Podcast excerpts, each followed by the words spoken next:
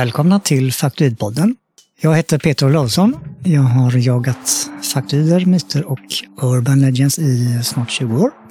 Jag har bloggat, skrivit böcker om faktoider och annat och driver nu även denna podd. Nu blir det ett lite annorlunda avsnitt och lite kortare. Ibland har jag här i Faktoidpodden tagit upp flera faktoider per avsnitt. Ibland ännu fler. Den här gången ska jag ta upp en faktoid, en enda. Eller ja, en enda historia. Men eh, desto mer fascinerande. Och den innehåller mer än en faktor som återkommer i andra berättelser. Såväl om faktorer i allmänhet som om eh, andra historiska tveksamma fynd och direkta förfalskningar i synnerhet. Dessutom är historien märkvärdigt okänd, men eh, det gör den ju inte mindre intressant, utan tvärtom. Det är historien om en plåt. Francis Drakes plåt. Den börjar sommaren 1579. Engelsmannen Sir Francis Drake förde befäl på vad som skulle bli den andra världsomseglingen någonsin. Han hade rundat Kap Horn och seglat upp för Sydamerikas kust, angripit spanska hamnar och fartyg ut med vägen och efterhand samlat på sig kolossala mängder med skatter. När man kom till vad som eh, senare skulle kallas Kalifornien la man till vid en strand och stannade en dryg månad för att bunkra, reparera och vila. Närmare bestämt var platsen, och det är man eh, tämligen tvärsäkra på, en vik norr om San Francisco-bukten. Eh, den har också fått heta Drakes Bay. Bland annat har man där hittat porslinsfragment från expeditionen. Dåtidens resenärer lämnar ju annars få påfallande eller varaktiga spår. Ett varaktigt spår kunde man läsa om i skeppsprästen Fletchers beskrivning av den stora färden. Det var en mässingsplåt som man satt upp, som en eh, här har vi varit markering. Man ristade in Drakes name och eh, ankomstdagen. Och inte minst konstaterandet att området hädanefter var brittiskt eh, vilket förresten var det första brittiska anspråket i den nya världen. Plåten försågs med drottning Elisabeths porträtt i form av ett mynt och så spikade man upp den på en påle innan man seglade iväg. Sekler gick, kontinenten koloniserades och började spela roll. Plåten hade gått grundligt förlorad i tidens virvlar. I fackkretsar känner man till den via Fletchers beskrivning. Många funderar på var den fanns. Kanske låg den begravd på någon kuststräcka. Kanske den låg och skräpade någonstans. Kanske den hittats av någon som inte förstått vad det var, men som tagit med den hem. Och så en dag. En av världens sedan länge försvunna historiska skatter verkar ha hittats. Ja, mannen som stod för det där triumferande utropet hette Herbert E. Bolton. Det var den 6 april 1937 och han stod på Sir Francis Drake Hotel minsann i San Francisco och berätta för församlade journalister och kollegor om ett fantastiskt fynd. Eh, Talet blev senare en artikel med den oakademiska tonen bevarad. Men eh, tonen passar i sammanhanget för Bolton var verkligen mycket, mycket glad över fyndet.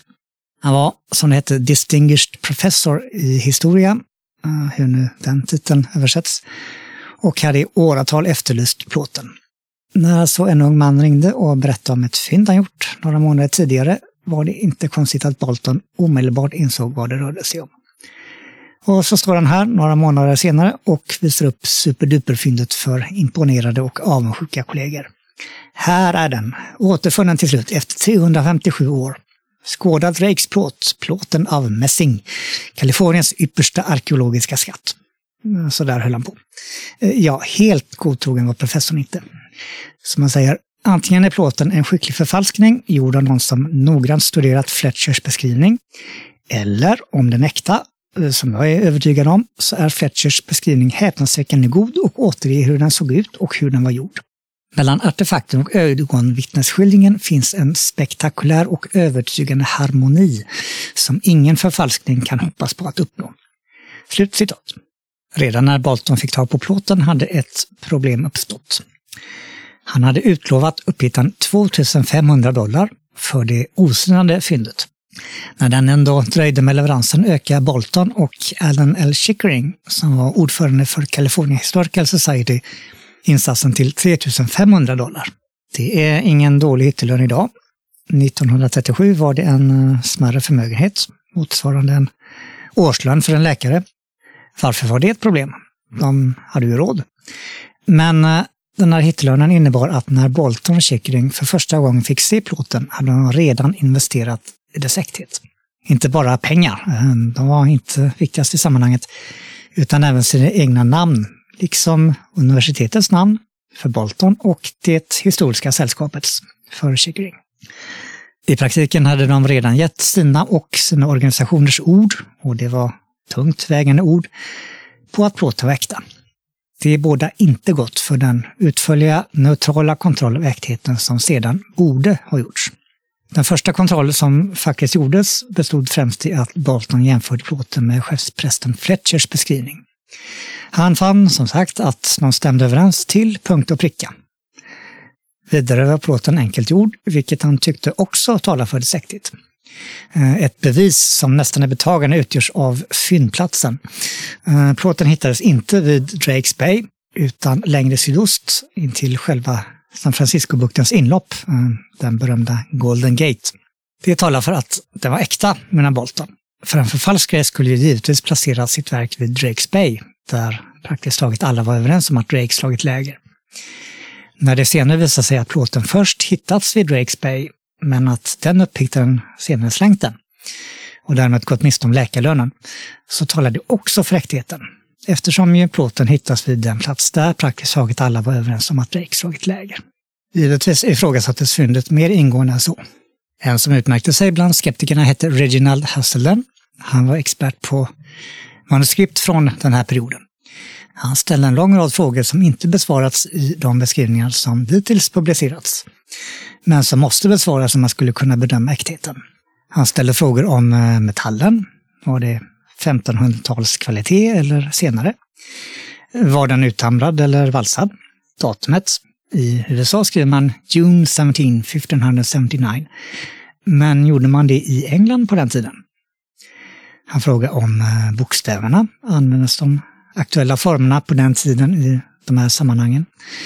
Liksom eh, själva orden såklart, med stavningar, böjningar, ordval och allt med mera.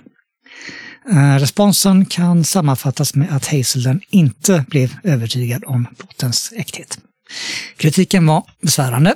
På universitetet bestämde man sig för att underkasta plåten en naturvetenskaplig och därmed odiskutabel äkthetskontroll i form av en metallurgisk undersökning. En eh, kommitté sattes ihop för att se till att detta gjordes. Kommittén bestod av Bolton, Chickering och två personer till. Även om minst hälften av dem var grovt jäviga så borde väl inte det ha påverkat den metallurg som de utsåg att göra själva jobbet. Men eh, det gjorde det. Dr. Colin Fink på Columbia University i New York var en erkänt skicklig metallurg. Men den här gången lyckades han inte bevara sin vetenskapliga integritet. Han fick en beställning som inleddes med prisande av plåtens historiska värde. Alla hans frågor besvarades av den entusiastiska och övertygade Bolton. Den undersökning som Fink sedan utförde var begränsad, även med den tidens teknik, men tog ändå hela två år. Och resultatet blev hur som helst det som beställarna hade önskat. Nu hade det bevisats. Plåten var verkligen Breaks berömda plåt från 1579 som Robert Hazier skrev i boken Elizabethan California från 1974. Eh, även om skeptiker ifrågasatt plåtens äkthet så har de inte kunnat rucka på det fastslagna av plåtens äkthet som den undersökning visat som letts av akademiker som Alan Chickering, professor Herbert Bolton och doktorerna Fink och Polushkin. Slut citat. Men som jag antytt, eller mer än antytt, så var plåten inte äkta. Det här är sannerligen varken första eller sista gången en arkeologisk upptäckt lovar mer än den håller. Vad som främst utmärker fallet med Drakes plåt var inte att förfalskningen var så enkelt gjord, för det var den, utan att de som låg bakom inte bara var uppburna historiker utan även bekanta med Bolton, eller rent av goda vänner. Professor Bolton var nämligen medlem i ett sällskap som hette, eh, eller heter, det finns fortfarande, E. Clampus Vitus eller eh, The Ancient and Honorable Order of E. Clampus Vitus som deras fullständiga officiella namn lyder. Detta så kallade urgamla brödraskap har en lång och fullkomligt opålitlig historia som kan avnjutas på deras hemsida. Man skulle också kunna beskriva det som en sällskapsklubb för folk med intresse för Kaliforniens historia. En högst seriös uppgift de tagit på sig och än idag bedriver med stort allvar är att sätta upp skyltar vid historiska platser i Kalifornien. Annars ägnar sig så kallade clampers åt lärda och framförallt muntra sammankomster eh, och inte så få practical jokes. ECV finns som sagt än idag och förefaller att vara ett ytterst trevligt sällskap. När turen hade kommit till att skoja med Bolton var skämtets utformning given. Eh, så som han hade tjatat om den där plåten i alla år. Man begav sig till en skrot, skaffade en lämplig mässingsplåt och högg in texten utifrån Fletchers beskrivning. Det var därför plåten stämde in på Fletchers beskrivning. Man fejkar sedan eh, tre cirklars paterna genom att svärta plåten ur eld, nida den med jord och eh, hamra på den. Sen lades den ut vid Drakes Bay och så väntar man. Tanken var given. Plåten skulle hittas av någon, så småningom hamna hos Bolton, som naturligtvis skulle göra en affär av den, för att sedan avslöjas av sina bröder. Allmän munterhet utbyter. Bolton skrattar generat och bjuder på nästa runda. Den stilen. Hur det gick? Först enligt plan. En person hittade plåten, hade den i sin bil ett tag och slängde sedan iväg den. Sen hittades den av en annan person som funderade på om den kanske hade ett historiskt värde. Och strax fick tag på Bolton. Så långt allt väl. Vad skämtmakarna inte förväntade sig var att Bolton skulle göra så stor affär av det som han gjorde. Så snabbt som han gjorde när han plötsligt satt såväl sitt som sina kollegors namn i pant, vilket ju vägde ännu tyngre än den avsevärda penningsumma som lagts ut, så var det redan för sent att avslöja skämtet. Det skulle ha blivit en eh, obekväm stämning, minst sagt. Vad skulle man göra nu? Ja, under åren som följde gjorde de ofrivilliga konspiratörerna flera försök att avslöja plåten utan att någon skulle tappa ansiktet. Man spred rykten, eh, gav antydningar och eh, mer eller mindre uppenbara tips på hur plåten skulle avslöjas. Som den lilla boken med den eh, svåröversatta titeln Ye Preposterous Book of Brass som gavs ut redan 1937. Det var alltså innan plåten gått till metallurgen Fink. Den här boken kan läsas som en typisk studentikos skämtskrift som tar ett tema, i detta fallet Drakes mässingsplåt, och skojar till det efter förmåga. Men den kan också läsas som en förtäckt beskrivning av plåtens verkliga ursprung. Med en rad tips på hur det skulle kunna avslöjas. Ett sånt finns redan på titelsidan. På bilden ser man hövding Hi-O av Mivokstammen, som eh, Drake träffar, med plåten hängande om halsen. På den skymtar tre ljusa bokstäver ECV. De klampers som tillverkat plåten hade nämligen lämnat brödraskapets initialer på plåtens baksida, målade med fluorescerande färg. Metallurgen Fink, eh, eller vem som helst förresten, hade kunnat upptäcka dem genom att belysa plåten med ultraviolett ljus. Tänk om någon hade gjort det på 30-talet. Men tipsen blev ohörda. Drakes plåt förblev oavslöjad. Den betraktades allmänt som äkta vara. Det fysiska minnet av en visit sommaren 1579 och den utan jämförelse viktigaste arkeologiska skatten i Kaliforniens historia. 1974 gav professor Samuel Morrison ut en bok om de första européerna som utforskade den nya världen.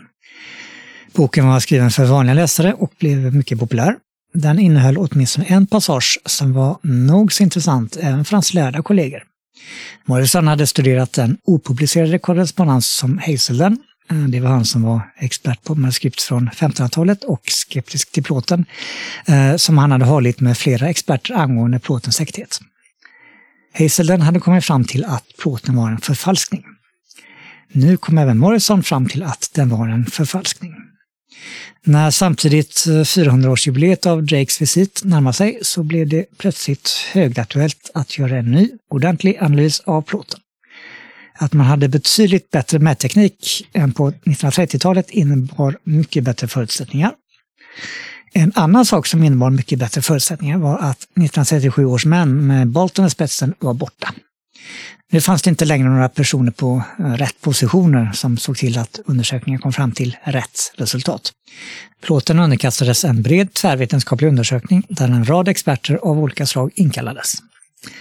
40 år efter Boltons tal kungjordes det odiskutabla resultatet plåten var gjord på 1900-talet. Man hittar även spår av fluorescerande färg på baksidan. Hela den här historien, så långt den varit möjlig att kartlägga, rullades inte upp förrän 2002. Då publicerade fyra lärda herrar från takten artikeln Vem gjorde Drakes mässingsplåt? Ledtråd, det var inte Francis Drake, i tidskriften California History. Den ges ut av California Historical Society i samarbete med Kaliforniens universitet. Därmed får sällskapet och universitetet anses ha gottgjorts för sina tidigare representanters misstag. Eh, jag är djupt fascinerad av eh, historien om Drakes plåt och tycker att det är märkligt att den inte är mer känd. Eh, bara en sån sak som att förfalskningen var så slarvigt gjord. Och ändå lyckades den övertyga tillräckligt många för att betraktas som äkta under 40 år. Det visar att det ibland kan vara viktigare att försvaras av rätt personer än att eh, så att säga briljera i den tekniska bevisningen. Och vad ska man säga om eh, Boltons roll? Att lura sig själv kan vara lätt eller svårt, men att debunka sig själv, det kan vara nära på omöjligt. Det är väl inte lättare om man inte bara investerar sitt eget namn i det hela, utan även andras. Eh, och sen rejäl utgift på det.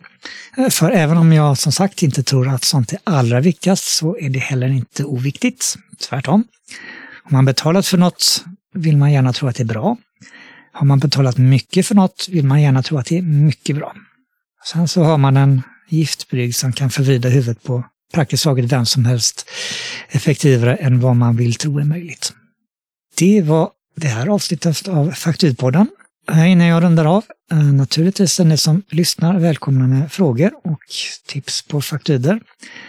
Eh, jag nås på Twitter, faktider, eller på bloggen fakturblogspot.com. Får jag in en del skulle jag så småningom kunna köra ett lyssnaravsnitt där jag tar upp sånt.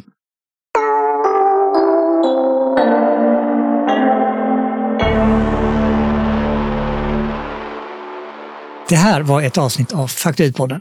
Jag som pratat heter Peter Larsson. Det produceras av Kvarnberg Productions. Vi hörs!